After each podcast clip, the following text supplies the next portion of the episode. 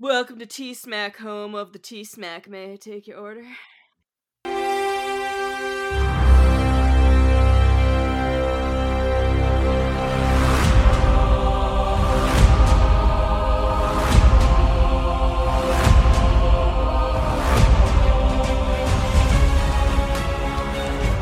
Welcome back, everyone, to another episode of Talking Smack, where we talk superheroes, movies, animation, and comics. I'm your host, Josh Scar, and joining me this week is the ever. Oh no, I can't do that because that's a bit from another podcast.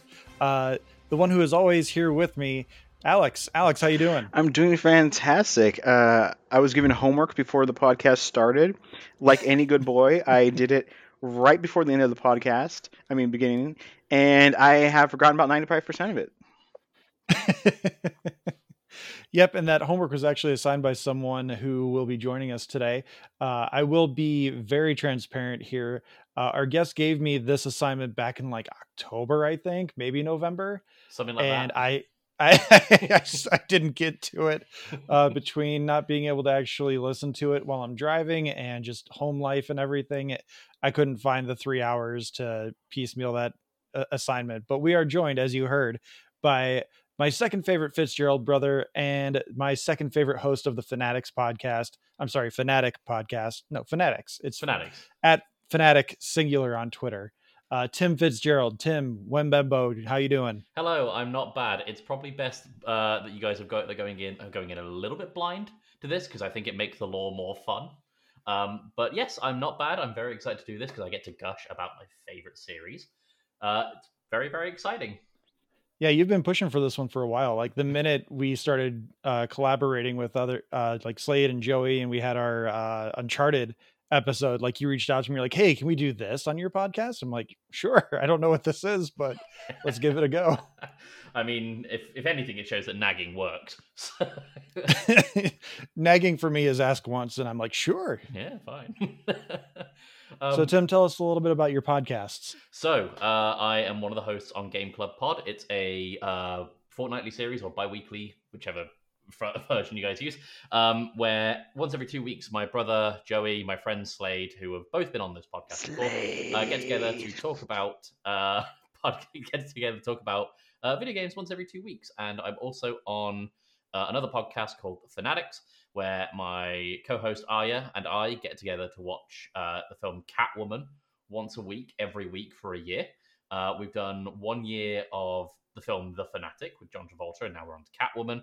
As of the time of recording, we're going to be going into week 30 this week, so there's still a lot to do, and things don't look bright. 22 weeks to go. Oh, shoot me. Actually, shoot me. Uh, I, I love the Fanatic podcast. I love the bit that you guys came up with um, with who's taller. Uh, oh, that's it's, that's it's the stupidest show, stupidest game we've ever made for the podcast. we had a game in the last season called Who Was Phone, where we had to at least try and guess who a character was on the phone with in the film The Fanatic. This is just what is Halle Berry taller or taller or shorter it's not related to the movie at all. It's just Halle Berry. I, I, think it speaks to the ingenuity that you and I have, where it just the movie gives you nothing but pain, so you're just trying to find some kind of enjoyment. And the uh, the power meower is pretty good too. The, the cat news power meower now a pause for thought, tall tale, uh, whisker on the grapevine, uh, where we just try and find some cat news, which. If I'm honest, has just kind of divulged into the weather because most cat news is just sad. It's more like cat has been killed on motorway. It's like, oh, great, fun to talk about that you got one other podcast that uh, you've you've been doing with your brother Joey, who everyone who's listening to this podcast should know pretty well by now. Yep, uh, Joey from obviously Game Club Pod and Talking Lasso. Uh, it's a little side show that we do on Game Club Pod called Two Blokes from Blighty, where it's just me, my brother and I shooting the shit for like 30 minutes to an hour once a week. Uh, we have some regular segments on there, like my crypto wallet, uh, and what's Johnny Vegas doing, the match shit of the week. Uh, it's it's a lot of fun. It's just a bit of nonsense to catch up with each other for for a week. The the crypto jingle is probably the best part of that podcast. Not to say anything else isn't great, but Joey continuing to add verses to his crypto jingle for Tim is just fantastic. It's it's getting longer and longer each week. This crypto jingle. I'm just going to look at my wallet. It's actually up this week. So that's a sneak preview for this episode that's coming. Well, still, don't fucking do it. It's a It's a waste, of time. Oh Oh, lord. good. that's just a small sample. That's that's the refrain. Uh, if you want to hear the whole thing, I strongly recommend you you listen to Two Blokes from Blighty. I'm s- I'm slowly realizing uh, the more I talk about the podcast that I do, that the more that more of my free time is just becoming a joke. I watch the same movie every week. I play games with a couple of guys, and half the games I'm I would never play normally, and then I play Guilty Gear, and then look at my crypto wallet. Yeah, well, I mean, your love of fighting games is one of the reasons why. I mean, not one of the reasons, but it's one of the reasons why I find you so engaging. Uh, because Lewis, who is occasionally on the podcast, is a big fighting game fan, and I still would love to find a way to get you two to to duke it out. Even though he's like he he would probably whine that he hasn't played and practiced in forever, but like throw you two in like your first matches ever on Street Fighter Six and just see what happens. I don't it's know. out next week. All right. Well, we're going to go hear from our friends over at the I Hate It, Let's Watch It podcast, Dawn and Lisa. We're going to be right back. And then Tim's going to give us a TED talk on the guilt, the lore of Guilty Gear. Hi everyone, I'm Lisa. And I'm Dawn. And if you've ever watched a TV show and thought to yourself, oh my god, that season finale plot twist was absolutely bonkers, Or seen a movie and thought, wow, I need to talk to somebody about this train wreck immediately. then we think you'll fit right in with our podcast, I Hate It, Let's Watch It. We watch TV shows like Riverdale and Emily in Paris. And movies like Deep Water, Killer Sofa, Rubber, and Deadly Illusions. And we give them the total rinsing they deserve. It's basically group therapy for movie masochists. So come check us out wherever you stream podcasts. Group therapy for movie masochists. That sounds like a Tim and Aya uh, That is spin off podcast, time podcast. so if up I my ever heard street. of it. Josh, you need to make connections because that is the podcast for me. Sci-fi originals are my bread and butter. My favorite one is one called Yeti, in which Oh, I love Yeti. Yes. my, I knew I loved that movie when they crash into like the Himalayas or whatever. The plane's literally on fire behind them, and they're looking around going, "Oh, we're so cold. We need to make fire." I have, and I'm just reaching for it down here. It's a film. I, I have. I have a, a shitty DVD collection because I love terrible Yeah. movies. This one is one of my pride and joys. It's BMX Bandit. Yes. Uh, Nicole Kidman's Yes. first ever movie, and there is. I've heard of that one. with BMXs. Yes. That's It is fantastic, and not only is it three, is there's only three or four scenes with like BMXs, but they're obviously stunt doubles. yes, very clear. they didn't even try.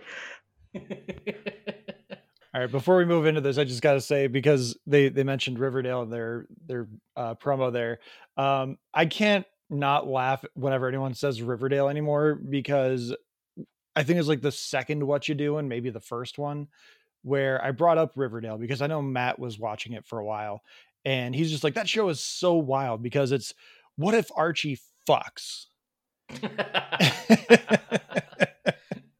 what a premise. and that, like that's the only descriptor I can think of for that show now. And just I, I've heard it's gotten insane in like the best ways possible, and I, I need to give that show a try because it just sounds like it's a good, wa- a fun watch. I shouldn't say a good watch.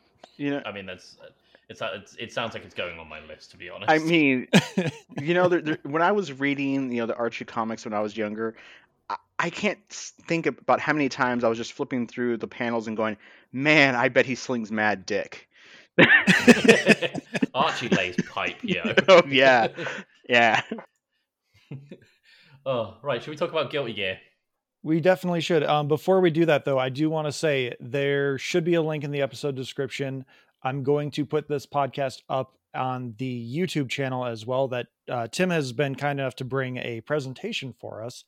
We will put that presentation into uh, it synced up with the audio file for this episode, and we will um, put that on our YouTube channel. So if you want to see a little bit more, definitely put this out there. I will also link the uh, the video essays for the Guilty Gear lore that Tim gave me and I then gave to Alex, but I'd never watched. Uh, we'll do that as well. Cool. So Tim, please, please well, begin. bef- wait, bef- sorry, Tim, not to interrupt you, Absolutely. but I think I should come in with a little bit of knowledge about what I'm aware of for the Game Gear. You see, I had a Game Gear when I um I did not have a Game Boy, and I mostly played Ecco the Dolphin on it. So when you said that you were going to give us a lecture on the history of the Game Gear and why it failed, I was so excited. I like it. Plus, I'm a big fan of Ecco the Dolphin. Uh, yeah, I mean, I, I played I played Double Dragon on that. I played Sonic. I mean, do you mind you, for six Dragon for so six good. double A batteries, you only had about forty five minutes battery life. So I did buy the five minutes of fun. Oh yeah, but I had the big the big extension on the bottom. Like you could buy the external battery that weighed about ten pounds. That actually gave you about two hours.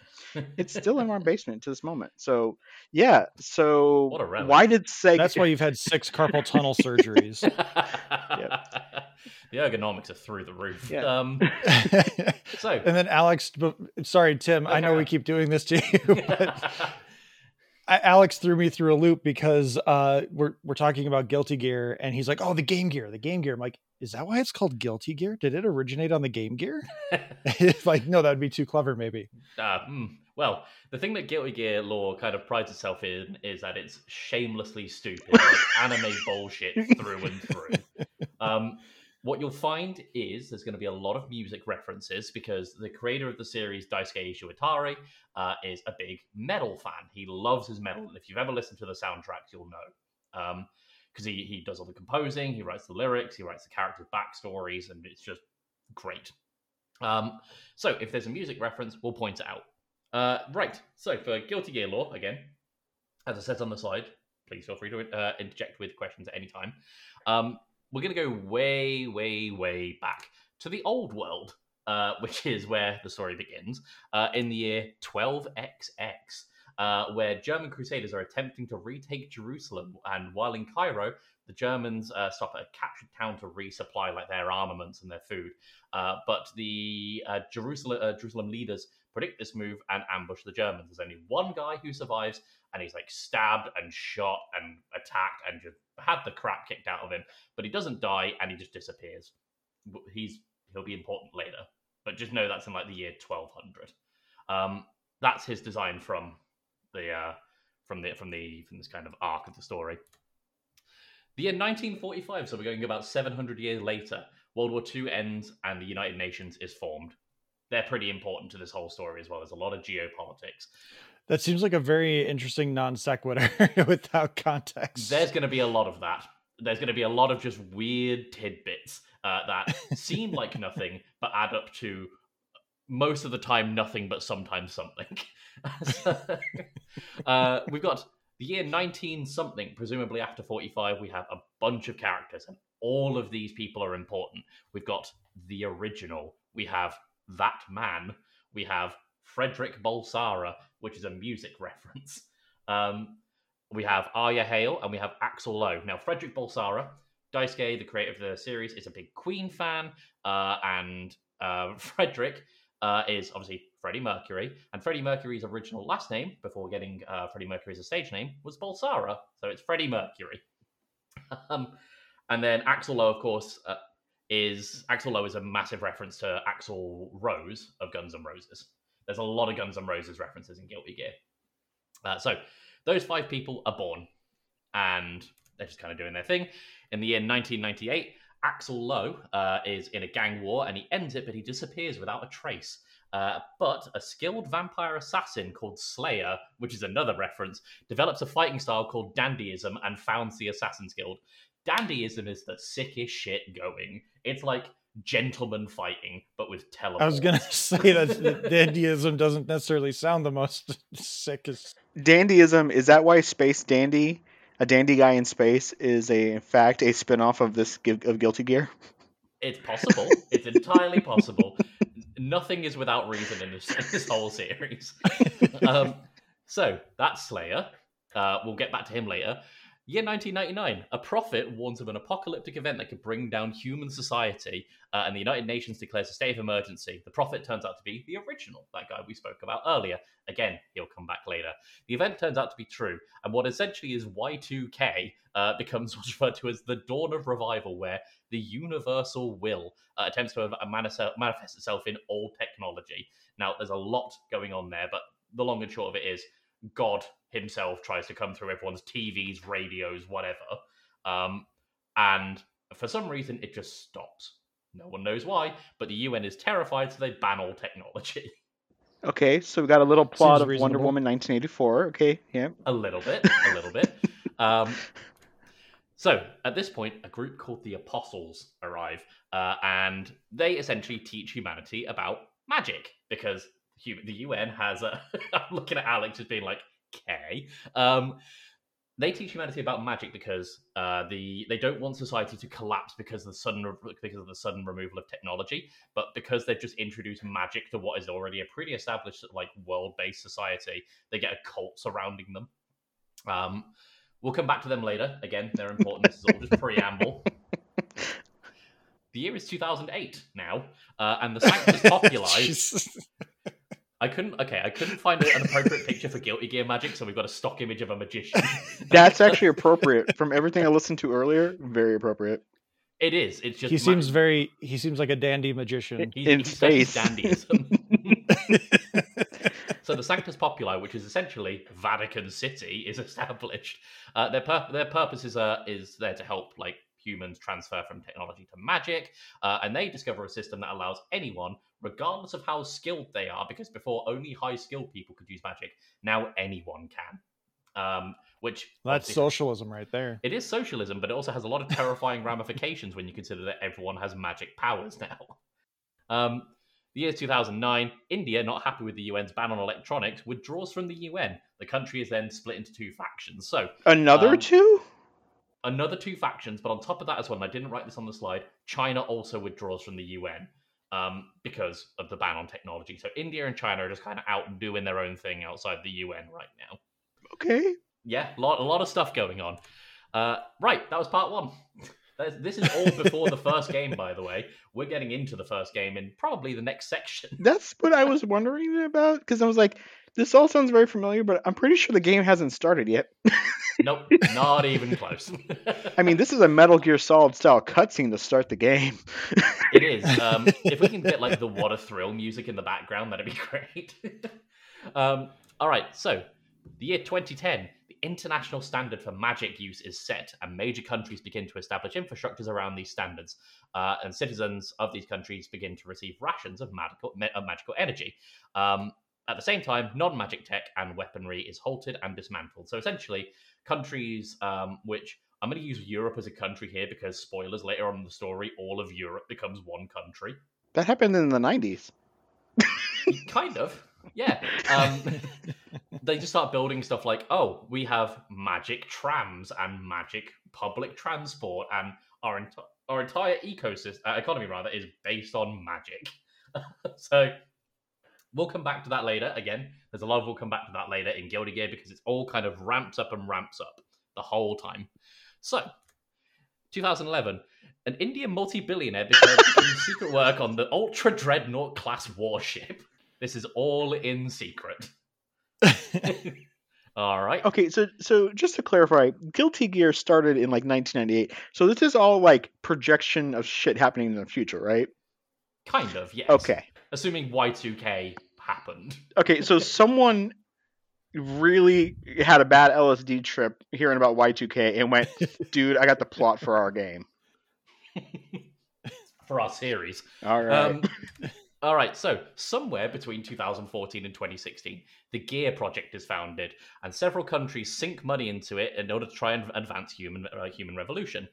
Asuka, who by the way is the latest character of DLC in Guilty Gear Strive Go Buy It, uh, are, exper- experiments on Not sponsored by Guilty Gear, but could be. I wish. Uh, ArcSys, hit me up. Um, so, a bit of backstory. Frederick Bulsara, Aria Hale, and Asuka R. Kreutz are all scientists, and they are working on the Gear project. Asuka uh, and Frederick are kind of rivals, but they are like working together, so they're a little bit chummy, but they're always trying to one up each other. Aria and uh, As- uh, Aria and Frederick rather are lovers, and uh, Aria ends up developing generic anime terminal disease, and uh, ends up and ends up being like, "Oh, I'm dying," and so Frederick and uh, Asuka decide, "Hey, we're going to put our differences aside and work on a cure." But then Aria's like, "I don't want a cure. I just want to spend the rest of my days living with you until I die." Uh, they freeze her anyway. So, um, essentially, what happens here is while experimenting and trying to find the cure for Aria, uh, Asuka experiments on Frederick, who volunteers to have what's referred to as gear cells to kind of like help stimulate like his growth as a human, effectively like hyper stem cells. Um, and he he ends up becoming what's called the flame of corruption, or he ends up taking it in. Uh, and as at the same time, a massive accident happens at the lab. The lab is blown up. Aria, Asuka goes missing, uh, and Frederick's obviously gone off somewhere because now he's the flame of corruption. So the whole project just comes to a grinding halt. Uh, at the same time, or rather, sometime around this time period, Frederick develops what's called the gear cell suppressor, so something to suppress his gear cells that he's been injected with. Okay. Cool. Uh, 2026, the Ultra class, the Ultra Dreadnought class warship is completed. It, it it becomes its own nation called Zepp, declares independence, and flies away from India. So the warship that we saw that was a boat is now also some kind of rocket, or Uh, Yeah, to, to be exact, it's- it's... it's a flying island military slave nation. Uh, Alex, you had a question. Why? Uh, we'll come back to it. So that's 2026. 2042 to 2045, the US is experiencing a decline in its military and political influence, so it reopens the Gear project with the intent of military use.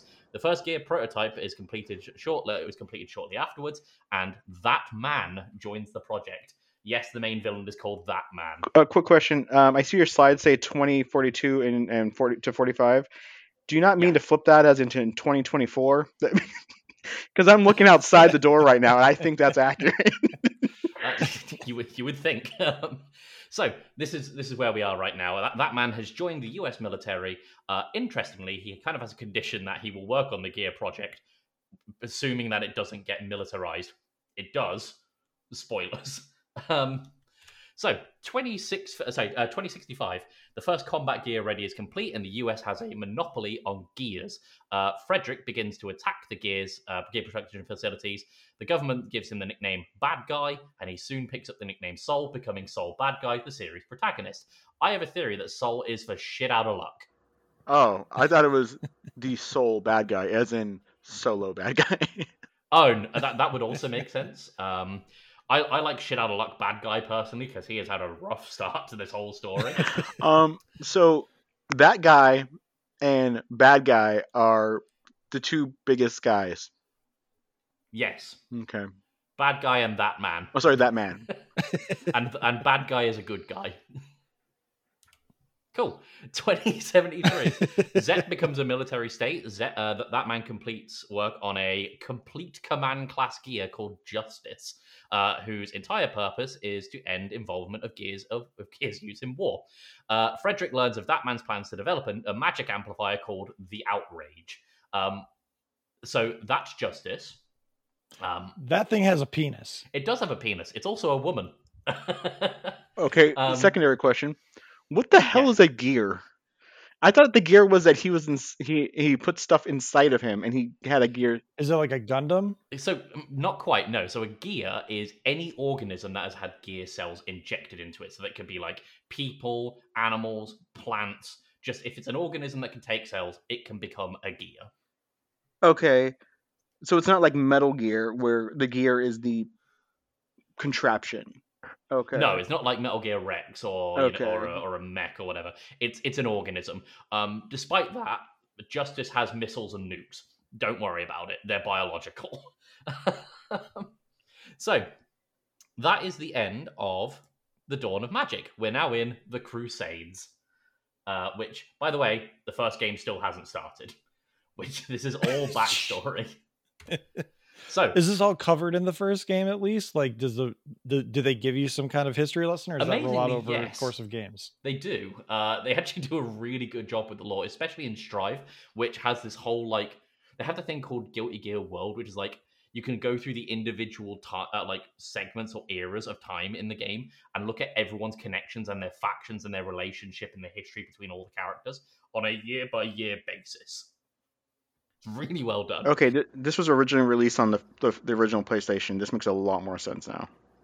Yes. Okay. So we're in that kind of era. Okay. Um, so, 2074. The first test of justice goes horribly wrong due to the universal will doing something. You remember the universal will was God.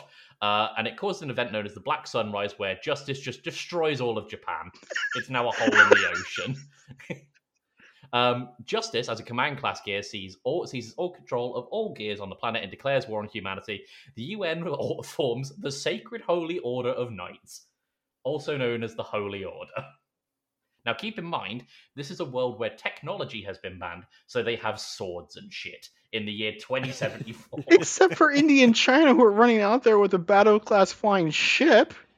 Yes, uh, they are at a significant advantage. Um, there is a character later on who we'll come across who is essentially a slave soldier to the, to the island nation of Zepp. Uh, and if he turns away from battle, his shotgun collar goes off, blowing off his head. He Well is then. so cool. Um, Right. We'll we'll come back to Zepp as well. Uh, 2103 to 2115, uh, Sol saves a six-year-old Cliff Underson, uh, who then joins the Holy Order 12 years later. There he is, young Cliff, with a massive sword and a dragon arm. I don't know how he's got the dragon arm. He's not a gear. Uh, 2127 to 2134, Testament joins the Holy Order. Prior to this, they'd been adopted by Cliff because they're an orphan. Uh, one year after joining the Holy Order, Testament is killed while working on a mission. The body's recovered and just crammed full of gear cells by the Post War Administration Bureau, who have been formed despite there a war being going on right now. Uh, and then also the Riot, the, the clothing brand Riot is established. that seems important. it is not. the wiki deemed it important enough to put on there, so we're doing it. Uh, any questions about this year so far? Does riot stand for anything since it is all caps? No. It is just Riot. okay. That's that's disappointing for a, a game that's created so many innocuous little things in their backstory so far. This is a, so Riot being like established is a is a major point in comparison to some of the stuff that happens later on. Okay. Right. 2140. Just uh, Testament now under Justice's control as a gear fights Cliff on the battlefield, and I haven't written this in notes, but they write for 14 days straight without sleep. Um, Cliff nearly kills Testament, uh, but they both barely, barely make it out alive. They don't see each other for the remainder of the war. That's Cliff now, by the way. He's a very old man. Uh, 2156 to 2160. Uh, Slayer encounters the encounters the Flament Nagel, also known as ABA's key or ABBA. Um, Uh-huh. yeah, yeah. Uh, which is basically like the devil, kind of, but in the form of a war axe, which happens to take the form of a talking key that can turn into a that can turn into a ram. Uh, Cliff seals a Hydra, also known as a Megadeth class gear, uh, which that's a fun music reference in uh, in London. Chip Zanoff uh, is born. That's another music reference. And a small outbreak of TP infections happen, uh, but there was a cure for it already, so it really didn't do much. Have we gotten to the first game yet? No. Okay. uh, 2166 to 27 to 2172. Zato 1 is taken by the taken in by the Assassin's Guild. Fun fact for the people who are voice acting fans. Um, have you guys seen JoJo's? yeah. Yep. Okay. So Zato's Japanese voice actor is the guy who plays the Japanese version of Dio. Um, and his English voice actor is played by Matt Mercer, who plays English Jotaro. Um, that's a fun connection. Uh, Ky Kiske, who is another music reference uh, from the band Helloween. Uh, the lead singer is a guy called Kai something, and the uh, the drummer's got the last name Kisk. Um, he joins the Holy Order. Due to a rapid expansion in the Assassin's Guild, it basically loses sight of what it was there for. Slayer is disappointed and resigns as the guild leader uh, because they just become a band of ruthless killers. Uh, Happiness, the 27th, becomes the Sanctus, Sanctus Maximus Populi. Uh, if you remember, it wasn't founded that too long ago, so we've gone through a lot of popes. Mhm. Um, and Cliff is also Cliff recruits Sol into the Holy Order. A lot going on in those that kind of four year, five year period. Uh, Twenty one seventy three, part one, the bad ending. this is well, that looks like a good ending to me. oh, that's Heck I-No. yeah, rock we and roll witch. love I-No. She got bad bitch energy. Um, so the Battle of Rome takes place. Ky is killed by Gears, and Sol becomes a command uh, becomes the commander of the Holy Order. Now, I-No is a time traveling, dimension hopping witch who plays guitar.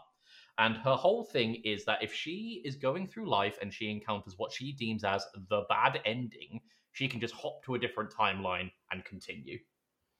Pretty great power. Um, in the year 21 something, Johnny, who we'll come back to later, um, brief backstory, he is a samurai, uh, samurai cowboy pirate who is a womanizer and a gambling addict, uh, and loves editions of Monthly Housewife magazine, which will be established later.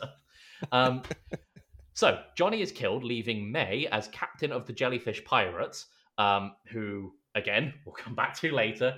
Justice is killed, but Dizzy, who is the daughter of Justice, uh, takes her place. And in 2183, Sol leads an attack on Dizzy. Potemkin, who is the guy that we mentioned from Zepp with the shotgun collar, is killed by Testament. Uh, as humanity is about to be destroyed, I-No meets that man uh, for the first time. That man takes half her power and gives it to the original, uh, and then she uses what's left of her power to go back to 2173, saving Ky's life and making sure none of this happened. This is all pre-game one. Is is you know is it established in canon that her one of uh, her father's name is either Bill or Ted? Where is this going? Oh, right, okay. Right. I'm just saying. That took me a second. You heard the. the penny drop. Um, so, 2173 Part 2 for realsies this time. Sol is defeated in a one on one battle with Justice. He leaves the Holy Order taking the Fire Seal with him, which is a sword uh, that is imbued with fire magic. There are several what's referred to as holy weapons. Um, so, Ky has uh, the Lightning Seal. Uh, oh, sorry. Uh, what is it? Lightning something, uh, which is his weapon. Uh, there's the wind fans that, uh, that a character called Anji Mito gets. He's not particularly important to the story outside of telling May that it's okay to be Japanese. Um, and yeah, I know that's a whole weird thing.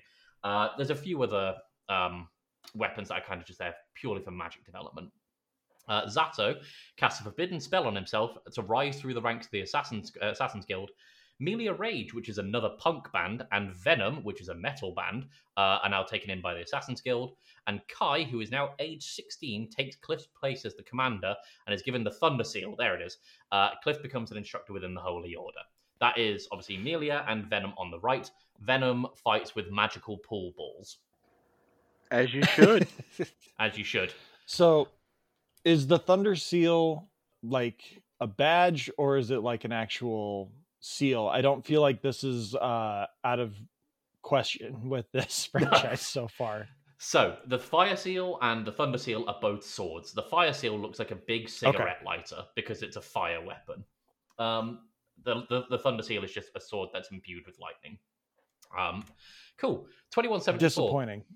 It's it's trust me, it gets stupid because Ky develops a, a essentially a special move uh, that he calls Ride the Lightning, which is a, obviously a Metallica reference, but only he can only do it with the Thunder Seal, and he passes it down to his son, who we'll get to in a minute because he's got a very funny backstory. Um, 2174. Currently addicted to drugs, Chipp uh, is saved by Tsuyoshi, a martial arts instructor. Chipp becomes his apprentice and essentially goes through a Karate Kid arc. Um, he is going to be uh, brought up later, uh, and obviously May is taken in by Johnny because Johnny wasn't killed in the Battle of Rome, which was the bad ending. Um, 2175, that's the fire seal on. On Sol. Sol and the Order managed to seal justice in a dimensional prison, ending the crusade sometime in November before the end of the year. Uh, and sorry, and before the end of the year, the Holy Order is Holy Order is disbanded. So in the case of two months, the UN just completely dissolves this thing they built up to fight Gears. Uh, Millia activates a, a, forbidden spell, making her hair become a weapon in what's referred to as the Parasite Demon weapon. Zato has the same thing, but he'll get his thing later. Um, Ky and many other knights join Interpol. Not any sort of like magic Interpol or whatever, just Interpol. Um, and Cliff retires, and Delilah is born. We might come back to her later. I forget if I've included why she's important in the story. I think I have. Um, cool. Any questions about the Crusades? What? yeah, there's a like I say, it's unapolog- it's unapologetically anime bullshit. Um, it's it's not afraid to fly its flag of just we know we're stupid. Okay. No, I, I'm you know I'm still on board. Cool. Post There's a lot of names, but yeah, overall, like the events make sense. I'm I'm I'm somewhat following other than the names. Make sense is a strong word. um, I am mostly following. Yes. Sure. So, part four. This is where the first game happens. Uh, this is called Post Crusades. Um, we're getting a lot more text here now. So Tsuyoshi is killed by the Assassin's Guild and Chip swears revenge. For some reason, Justice's seal begins to weaken. Dr. Baldhead, the world's greatest surgeon, loses a patient on an operating table. This guilt drives him mad and he becomes a serial killer and he's captured sometime later. Turns out the Assassin's Guild rigged the surgery to make him lose the patient. Um, now, the UN officially forms the Post War Administration Bureau. If you remember, they took in Justice earlier to just stuff her full of gear cells. Now they're officially acknowledging that they're a thing. Now, their mission is to repair damage done by the Crusades. Dizzy uh, is born on Christmas Day, and Happiness the Seventh, the Pope that we mentioned earlier, uh, dies, and a Pope called Ariels uh, becomes the Sanctus Maximus, or the Pope. Uh, so those two characters we've got on screen there are obviously Dr. Baldhead and Dizzy. Uh, that's that there. 2178. After jumping through time over and over, Axl appears in this timeline by complete accident. If you remember, he vanished in like 1998. So he's just been essentially what's happened with Axl uh, through magic MacGuffin bullshit. He has been slipping in and out of time um, and just winding up in different places. Sometimes it's the far future, sometimes it's the far past, sometimes it's different timelines. He's just kind of here, there, and everywhere. Um, He's quantum Melia- leaping.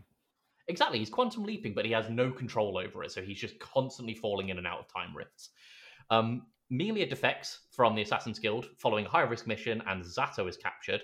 And Dizzy is driven away from the village uh, and is forced to live in the Devil's Forest. Dizzy, uh, we mentioned earlier, is the daughter of Justice. Um, now, I think it's important to note at this point that. Uh, hang on, let me just. Ah, yes, here we go.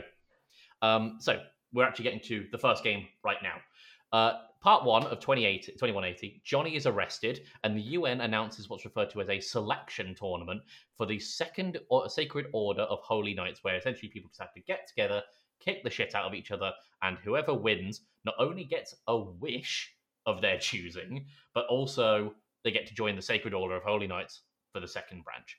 Uh, Zato and Dr. Baldhead both agree to participate, and Testament gets them out of their respective jails. Uh, the second tournament goes ahead. Justice is revived by Testament, but is incomplete. Cliff dies in the tournament. Zato is completely by, uh, consumed by Eddie, who is that demon parasite weapon that we mentioned earlier. Uh, he's essentially like the shadow of Zato is now sentient and is called Eddie, and is now controlling uh, Zato's body. Uh, Sol wins the, tus- the tournament and just kicks the shit out of Justice, killing her. It is then revealed by Testament that, if you remember, we froze Aria Hale before. Aria, following experiments from, from that man, became Justice. So Dizzy is Sol's daughter, and Justice is Sol's wife, and Sol just killed his wife. And because he's infected with gears, he becomes the guilty gear, hence the name. Any questions so far about the 2180? Alex just looks stunned. No, no, no, no.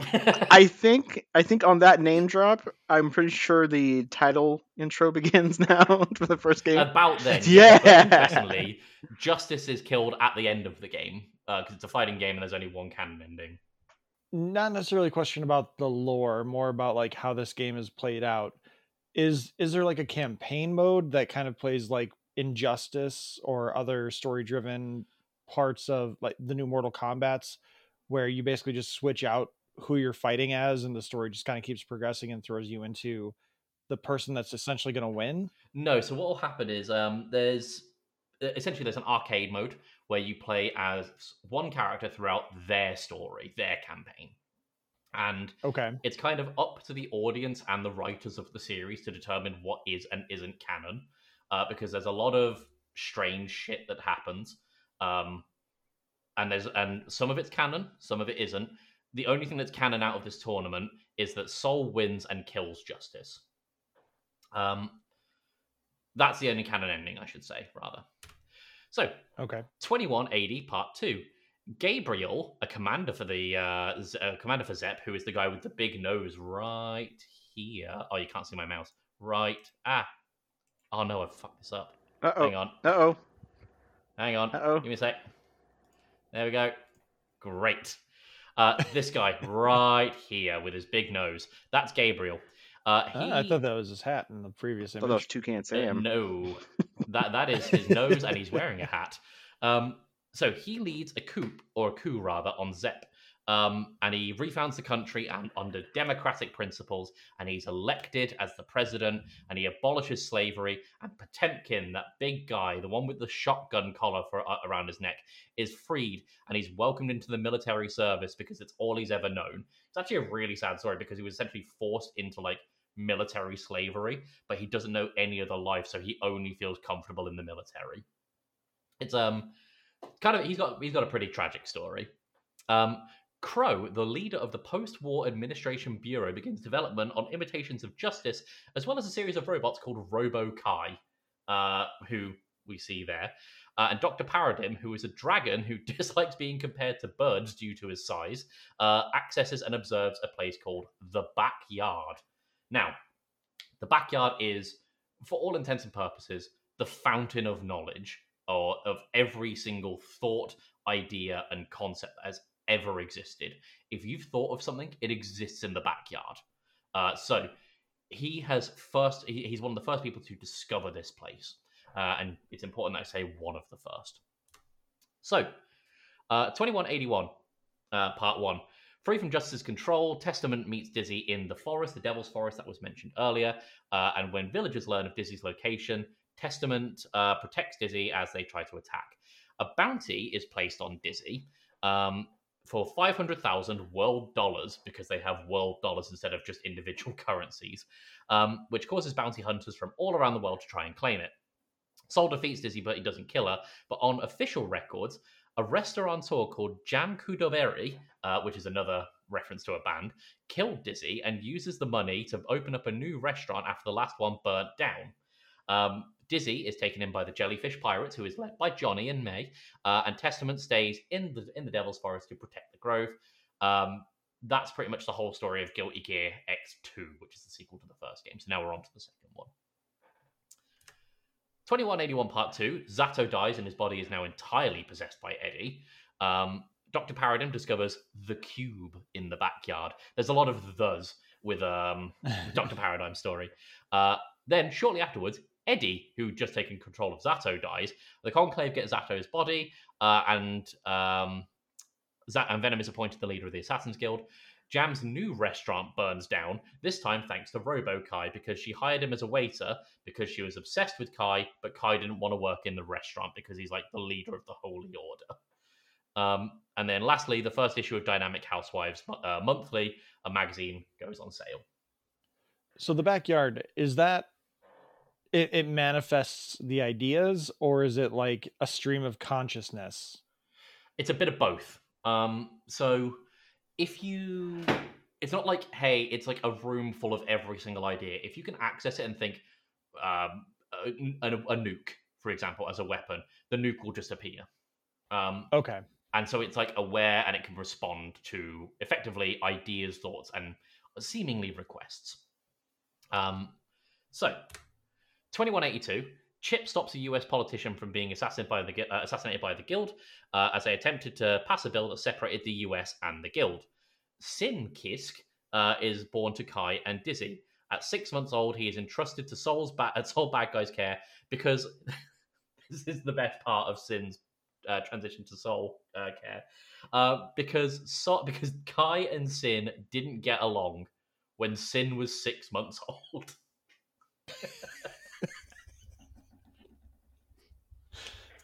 So I get it.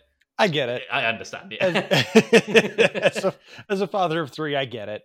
um, so during uh, during their time together, Sol and uh, Sin, Sol entirely feeds Sin only on sugar water, uh, and it's like he basically gives him water and sugar water as a treat. Um, so anytime he gets like food, he's like blown away by it. That the reason I bring that up now is because that's going to become become very important later when we're in the story of Xrd, which is a little bit later on down the line. So he's a hummingbird?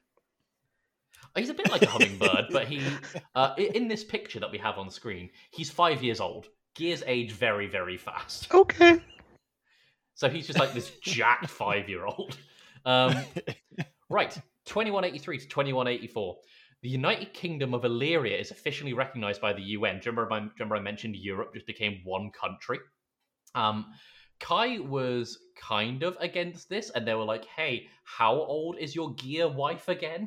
Because she's like four at that point. Oh, sorry, she's sorry, she's five at that point and gave birth to Sin, who aged rapidly to basically catch up.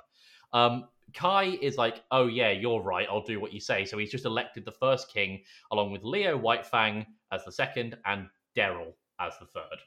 Um, just Daryl. He doesn't really have a last name. There's Kiss, Leo Whitefang, and Daryl. Um, Chipp ends up traveling to this lawless, uh, lawless part of Africa and declares it the Eastern Chipp Kingdom.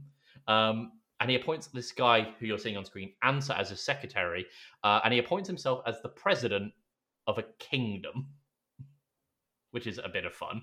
Answer is a business ninja. His whole thing is that he fights while constantly on the phone, hence the thing being held up to his ear, and most of his weapons are business cards.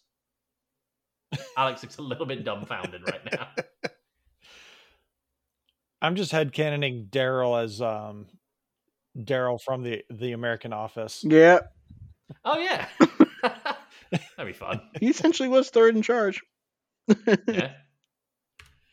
2185 to 2186, dormant gears begin to disappear, into, uh, which is indicative of the Baptisma 13 event. This is a war uh, for the cube in the backyard and the information that it holds. So the cube is like the core of the backyard at this point. Uh, but in order to open it, you need a key.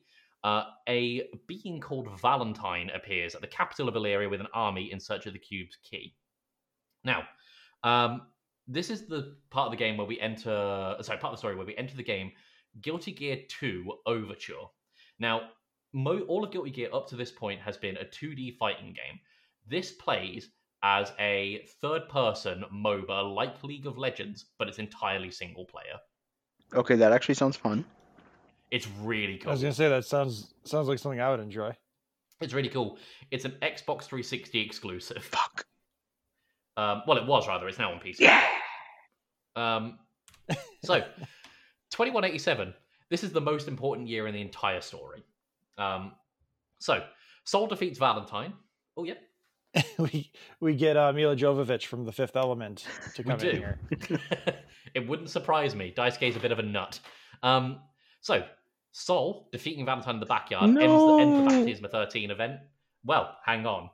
Um, Ky proposes that he, that human uh, human and gear coexistence uh, to the UN, and they're again like, "Hey, your wife's way too young," and he's like, "Oh yeah," and then he's and it's declined, and like they never speak of it again. For some reason, the game Shogun becomes very popular. Don't really understand why that's on the wiki, but here we are. Um, Sol uh, begins to reassemble the outrage in case Valentine never comes back. Uh, and then Ramlethal Valentine uh, appears, declaring war on all of humanity. She calls it off after trying a burger for the first time.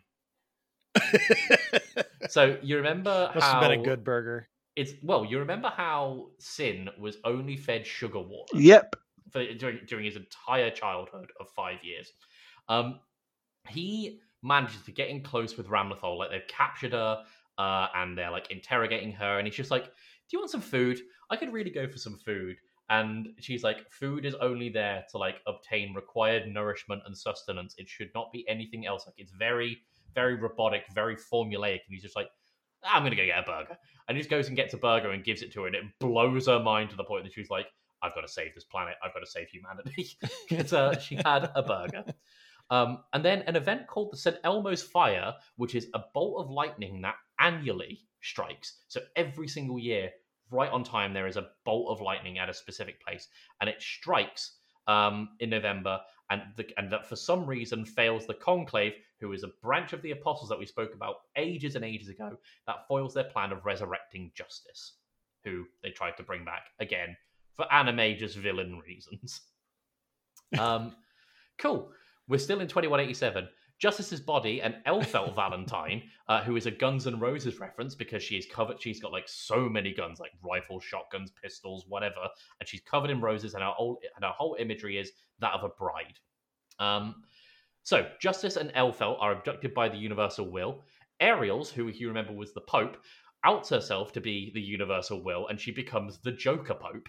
Um, and she tries to fuse with Justice to so she can take over and destroy humanity.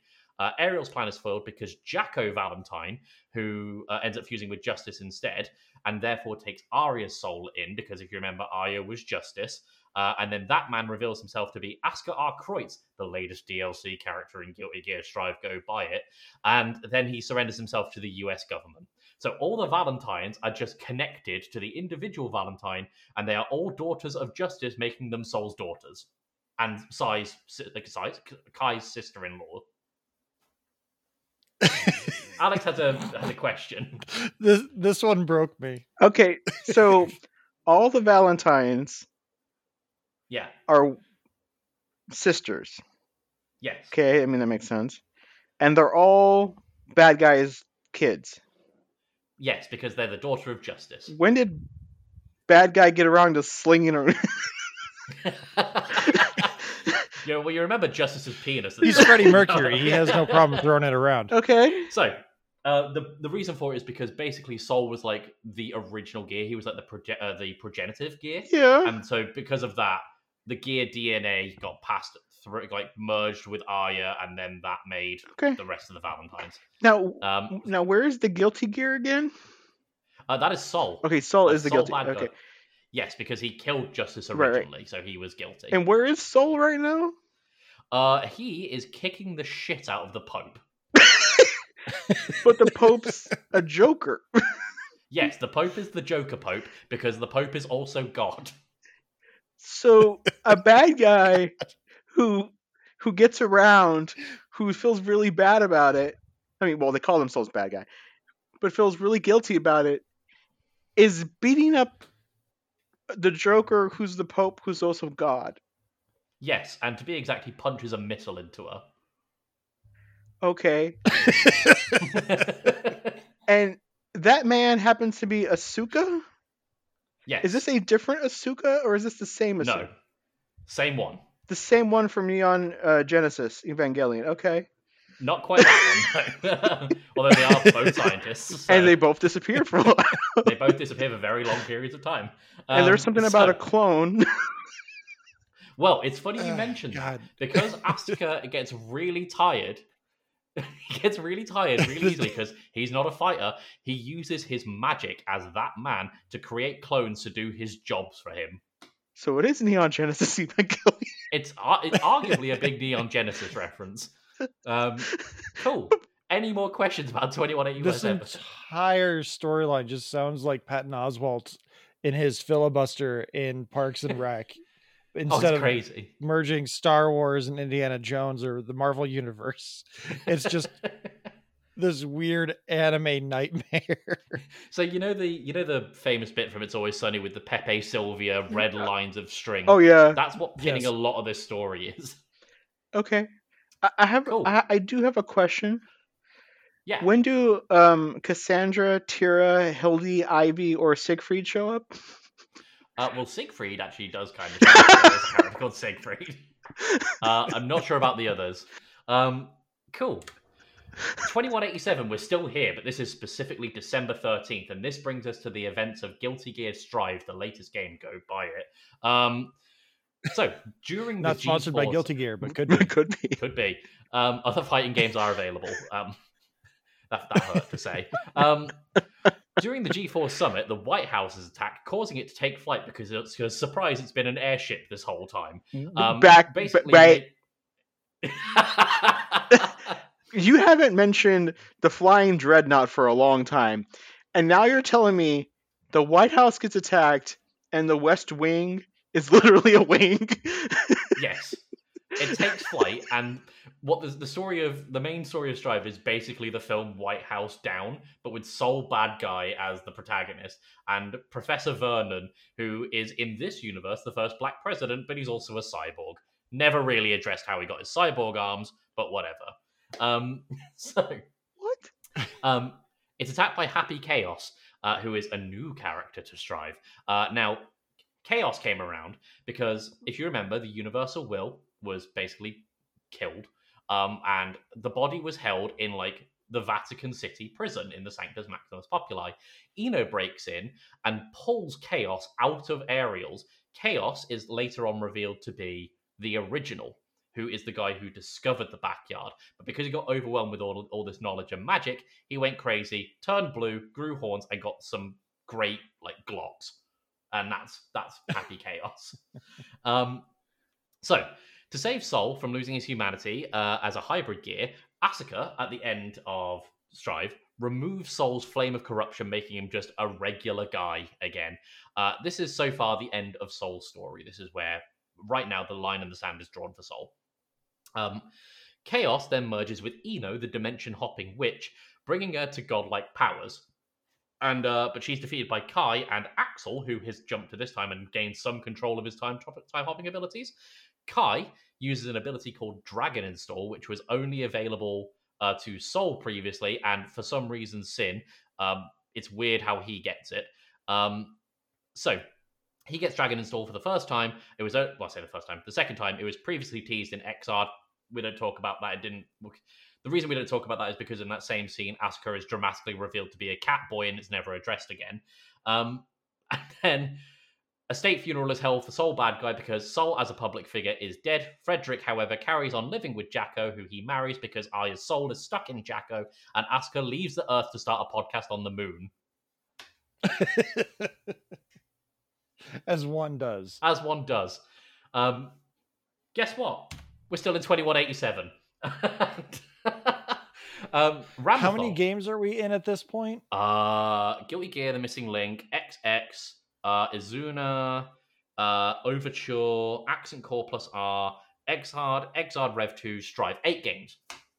Um, oh and and not once has Ken or Vega been mentioned. Okay. No. Um, not once. No, and I, I really wish they would. Like having Ken Masters be canon to Guilty Gear would be my favorite thing as a Ken main.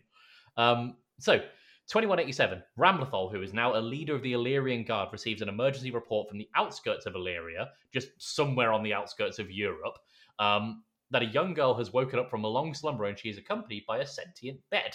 Hence, this character. Uh, with the assistance for, of Sin, who is now a knight of Illyria despite being five years old, and Baiken, who is one of the only survivors of the Black Sunrise, where Japan just got obliterated. Uh, she's missing an arm, by the way, and swears vengeance on all Gears. Um, they now encounter this girl, Delilah, and and the now late Bedman. Now, Bedman was a villain, and I'm using that in inverted commas, um, from the Xrd series, where he was a guy who was so smart he had to be stapled to a bed and fight in his sleep. Where the where the uh, where the bed did all the did all the fights because it had like spike cannons and like eye beams and just fists and shit. Um, and then the way he killed, the way Bedman uh, killed killed his people was to drag them into their nightmare and make them live their their own nightmare forever until they died. So he is killed, Bedman, a very very long time ago. Um, but his soul is stuck in the bed because he was stuck to the bed for so long. Um, her powers, Delilah's powers, because she says that she has the same powers as Bedman, and by extension, the bed's powers are out of control uh, because they're planning on killing the person who killed Bedman, which was technically Happy Chaos, uh, who is currently at the White House messing around with President Vernon. Um, what's left of Bedman's soul is stuck in the bed, and the bed is weaponized with the only motive to protect Delilah, but the pair are about to explode over Europe. I, okay, so somehow Freddy Krueger has become a part of Guilty Gear, was strapped to a bed, tormented people until he was defeated. Part of his soul became a bed, and now he's running around with one of his. I, I got nothing, Josh. I mean, this is this is the part where I'm starting to get. Yeah, and who's who is blowing up over Europe, and why is that a big deal if it's Bedman and Delilah? Uh, well, because Ramlethal is a guard of uh, essentially Illyria, she is her task is to protect Illyria.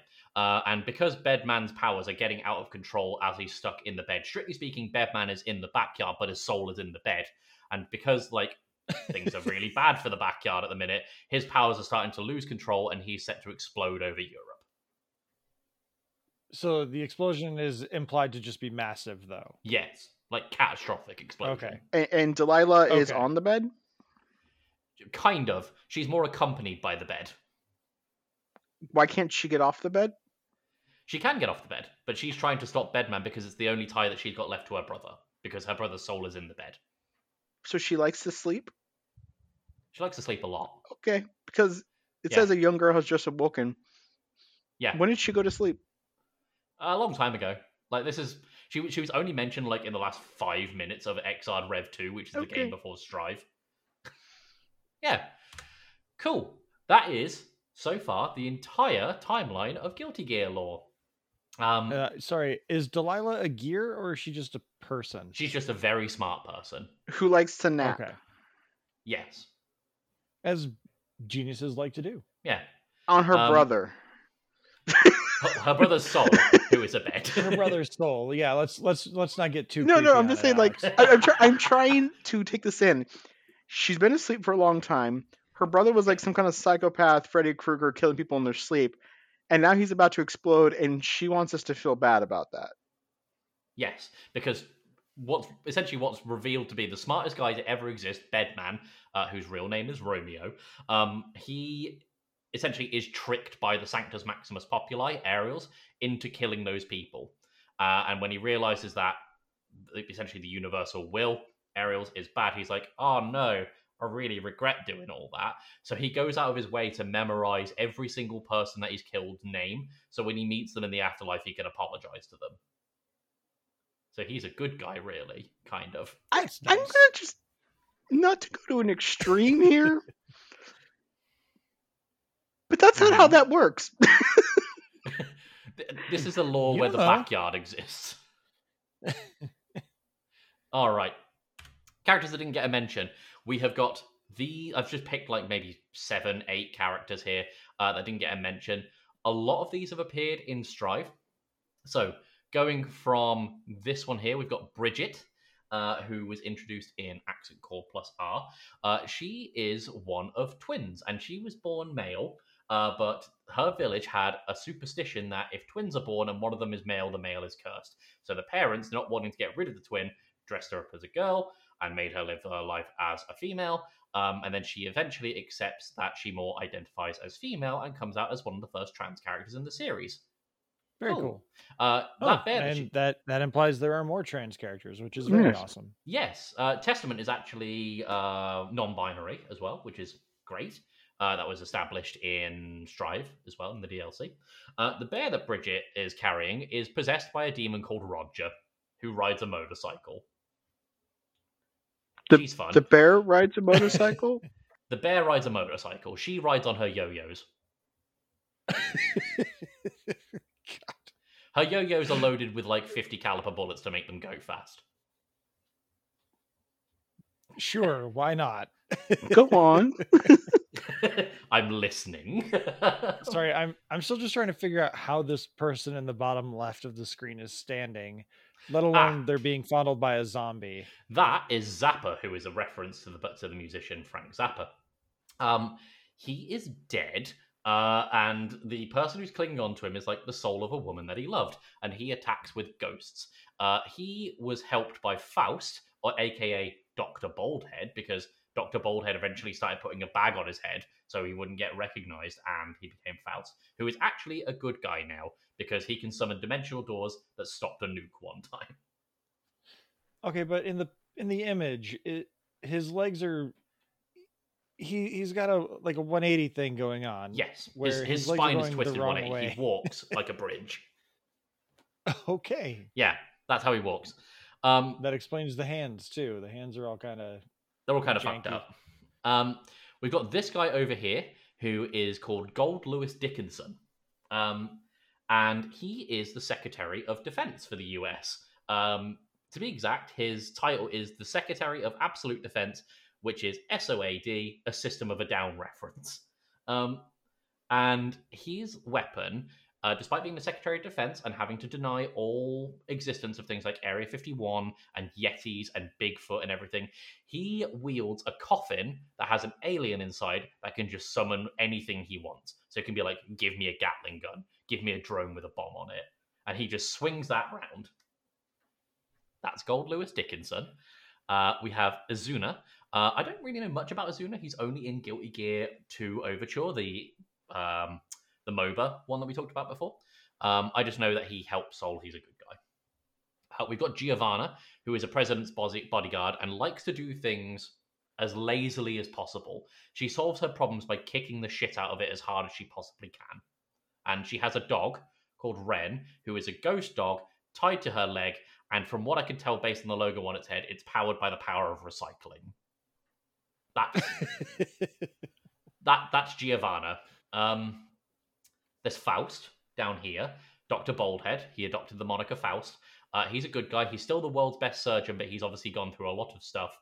Uh, he used to be a bit of a cartoon character, but now he's like this horrible, nightmarish, lanky surgeon. Uh, there is Nagoriyuki, who is a samurai that was stuck under a building uh, for a vo- for a very very long time and just lived because he was a vampire and he spent the whole time meditating uh, until Happy Chaos and I-No committed a war crime and blew up an entire apartment complex to get access to him. Uh, he is fun. Um, next to him, down here, we have Kum Hae-hyun, uh, which is uh, a girl who, in this girl's village, girls are believed to be bad luck. So she ends up building a mech of a giant old man that she play that she controls via playing the harp and pulling levers. And uh, he's a bit like a Gundam. Uh, and then lastly, we have Anji Mito, who is a Japanese scholar and poet. Uh, this is the guy that I play the most in the story. And if you remember, he got the magic wind fan weapons, and that's what he uses there. So he dances through his opponent and, contr- and controls the battle with wind. Any final questions about Guilty Gear lore? When did the nukes come into play? There's a lot of them. How are they stopped? um, a lot of the time, Faust will just put like a dimensional door up, and then just the nuke will go into the door and end up in a different dimension. So it's like kind of their problem. Um. Okay. Next question. Yeah. Why are we fighting? Uh, because the universal will is bad. Because God is bad and needs to be killed. Because he's the Joker Pope. Okay. This does lead into the question. I mean, to the question: Why does God need a spaceship? Uh, you know what? Don't worry about Anime. it. Yeah, anime. anime is the reason. Uh, I feel like we else glossed happen? over an important point. Um, vampires. Yeah. Yep. Yeah, yeah. Vampires are just a thing. Um, yeah. Uh, most of them join the Assassins Guild. Uh, guild. Most of them know dandyism, the martial art, uh, because Slayer founded it essentially. Um, there's a there's a couple of vampires that are kicking around. Venom isn't a vampire, but he is gay and and in love with Slayer, and he's scared that the Assassins Guild are going to kick him out because of his sexuality. And then and Zato's like, they don't care about your sexuality; they care that you can kill, which is very progressive of of an assassin. Okay. And ghosts just exist. Ghost exists, the afterlife exists. Um, again, if the backyard can think, if you can think it, the backyard can create it. Um, so that's that explains why a lot of things exist in this universe. It's just uh, like Josh and I were briefly talking before the podcast. It's just the Deus Ex Machina of um of uh is the magical MacGuffin of the whole series. okay. Oh, uh, Asuka um, also knows about the backyard, and uh, he managed to be so smart that he could contain it in a book called the Tome of Origin, which he just keeps on him. Uh, Are there other mediums for Guilty Gear? Yes, so Like I know games. that I'm pretty sure there's a manga. There is a manga. There's a five-piece mainline manga, and there's also I think a ten-piece like sub-story genre about uh, some kid who I don't really know all too much about, to be honest, just because it's not particularly important to the story. They just kind of live in the Guilty Gear universe. Um, they, interestingly, one of the games, Guilty Gear Vast Edge, is not a MOBA and it's not a fighting game.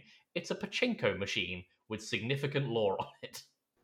I thought Mortal Kombat had some screwed up like uh, mythology, especially with like the stretching to include things like you know Ash from Evil Dead, um, you know Mortal Kombat versus DC. Yeah, timeline reboots. I think Guilty Gear has got it way down. Again, it's just unapologetically. I mean, it is going forward. I don't know where they're going to take the series, if I'm honest. Like, um, because at this point in time, Sol, the the protagonist of the series, his powers are gone and they're not coming back. The only person who can give him powers is start is on a, is doing a podcast on the moon right now. okay, A- and I-No is in all the games. Uh, she starts get she starts appearing from Guilty Gear Accent Core Plus R, Okay, okay, which is like the third in the series. okay, okay. And she's a playable character. Yes, All right, I'm sold. it's oh, it's so good. As in, like every sale. Um, uh, uh, Josh, I don't, I don't know how you feel about putting any sort of samples of music into this game or into this podcast rather. Um, but if you can, I would encourage you to put pretty much anything from the Strive soundtrack because it'll just kind of set the tone for what each character is about and like the kind of tone of the game. Because the themes of this game, in terms of the music, a lot of the characters' like stories and thoughts are in their music. So Leo Whitefang, who we mentioned earlier, I'm just going to go uh, back. Uh, where is he? Where is he? This guy, Leo Whitefang. Um, his whole thing is that he is like the embodiment of like uh, machismo and like confidence and just you know being this like chest back, you know, chest out, head held high, kind of bold character who's like sometimes the comic relief and sometimes like this badass king, but like his whole theme is that he has survivor's guilt from all the people that he sent to war that aren't coming back.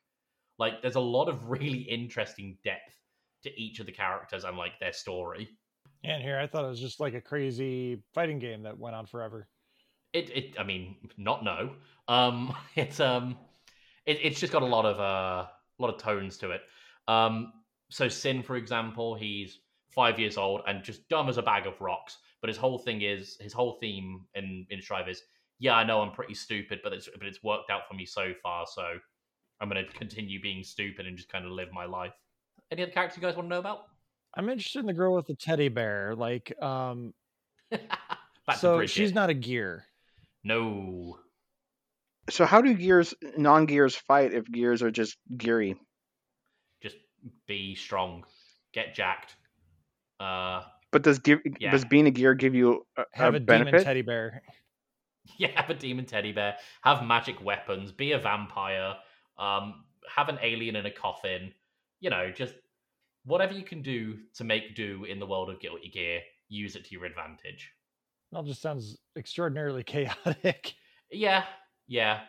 Uh, but interestingly, the lore has been consistent throughout. It's not like they're just throwing shit at the wall and seeing what sticks. their like their lore is, if anything, consistent. So, the, so they have not done like a Mortal Kombat style reboot. Not once, all just a despite having yeah, d- despite having the option for I-No to just hop to a different dimension or timeline where things are different, not once have they done a reboot. Like they'll lean into their story and be like, okay, and then where are we going? That seems to be the theme of the story of just it's just okay, and now what? Okay, next question. Yeah. Um, I saw briefly, and I think that you know everyone who's watching this on YouTube saw it, that there was a bonus slide that says waifu tier list. Um, so go through your Oh, waifu no. tier list. Ah, no. Um, uh, I mean, Baiken. Uh, Baiken has to be up there. Who else? Jack-O, uh, Valentine, Any of the Valentines. any of the Valentines except the Joker Pope. Technically, no. Well, they got Um, they got beat to death apparently yeah, because apparently Um, Bill, you kill God. yeah. Uh, Uh, Jam Kuradoberi, uh, I-No. Absolutely. Okay, you know what? I-No top of the list. I-No Oh, yeah. top of the list. I was I was about to ask, like, you know, the minute you pulled up that slide, I was like, oh, hey, there's a waifu. I mean, Yeah, I when I play Soul Calibur, if if t- if tier is uh, is not on there, I don't play it. um, yeah, no, just there's a lot of I- I'm going to call them nice character designs uh, in in Guilty Gear. Like they're not really like the thing is with I-No as well is that she's on a, uh, like unapologetically sexual as well. She'll just fuck anything with a pulse in the games as well. um, like some of her moves are like called stroke the big tree and like salt uh, and like sultry tones and like so I take it the series is rated M. Uh, I don't think it is actually. I don't, I don't know what the rating is in the states. Uh, I can pull that up real quick. That's what she said. Hey, that's what that's what I-No said. that's what I-No said. um, Also, her guitar is a reference to Prince's symbol, mhm, which is nice. hmm. Yeah. Hmm. It looks like a Dan Electric guitar to me. Dan, no, not Dan Electric. Danelectro. Ah, which is right. Out Okay. of the yeah, they're they're no longer uh, operating. Ah, Um, Guilty Gear Strive rated T for teen. teen. There Huh. You go. Although if you've seen some of the mods that the PC community are doing, it's definitely not a team. Let me see. It's rated T for teen for blood, language, mild suggestive themes, and violence. Blah blah blah blah. Biological. con- Sorry, mild. We have very we have very small standards. Blood splatter effects occur during combat. One cun- cutscene depicts a man's hand and chest being impaled by a spike, resulting in, in brief blood splashes. Some female characters wear revealing av- outfits with deep cleavage and are depicted at, with ha- having exaggerated breasts and or jiggle effects. Some camera angles focus on the character's Yeah. cleavage, Yep. and the word "shit" is heard in dialogue. favorite thing, jiggle effects. I love this game. I love the series. I, I just- that was wild. That was a wild trip. Thank you. Like I say, I think it's more fun if you go into Guilty Gear lore blind, um, because it makes it makes like the whole you know stringing things together a lot more fun and interesting, and like you get reactions like Alex's and sometimes Josh, um, who are just kind of a bit left in the dust by everything that's just happened in the space of about five minutes. we we're gonna we're gonna wrap this up now. Um, Tim, thanks so much for being here. This is Sorry, I feel like uh, I've talked for an hour and a half just straight at you guys.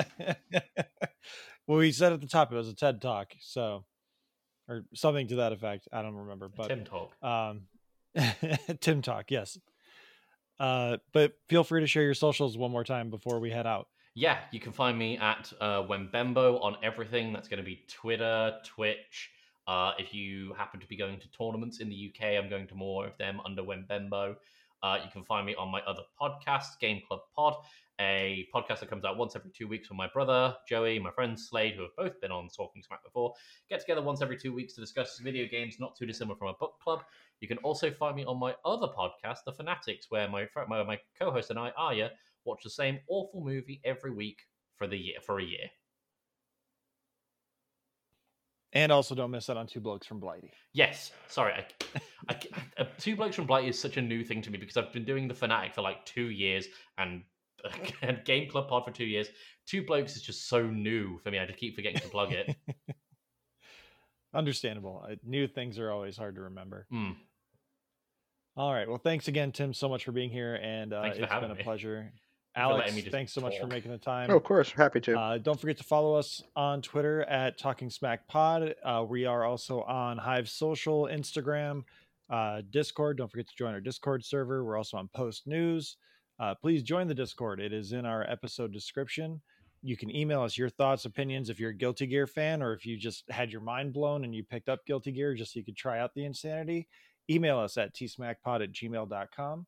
Thank you to Leo Allen for our musical themes. Thank you to Beppo for our original avatars, as well as Retro Ale Studios for our Ricky avatar. Please like, subscribe, rate, review. Alex, who's rolling our theme music today? You know, I'm going to say the dreadnought is. That disappeared The ultimate dreadnought. after it lifted into the air. I want to know where it went. Is there a fight on the dreadnought? Uh, yeah, there's a couple. Oh, okay, cool. what about the White House? Is there a fight where you're like going from wing to wing as it's flying? Yes, Holy actually. crap. um, yeah, the, the latest, um, the latest, uh, not the latest map or the one before that, but the first DLC map for Strive is you're fighting in the White House while it's flying and while President Vernon is giving a speech. Impressive. Uh, next time we can have me try to explain the lore of, of the Horizon Zero Dawn franchise. Robo Dinos. That's all that matters, man. Robot dinosaurs. All right, everyone. Thanks for listening. Take care. Ugh.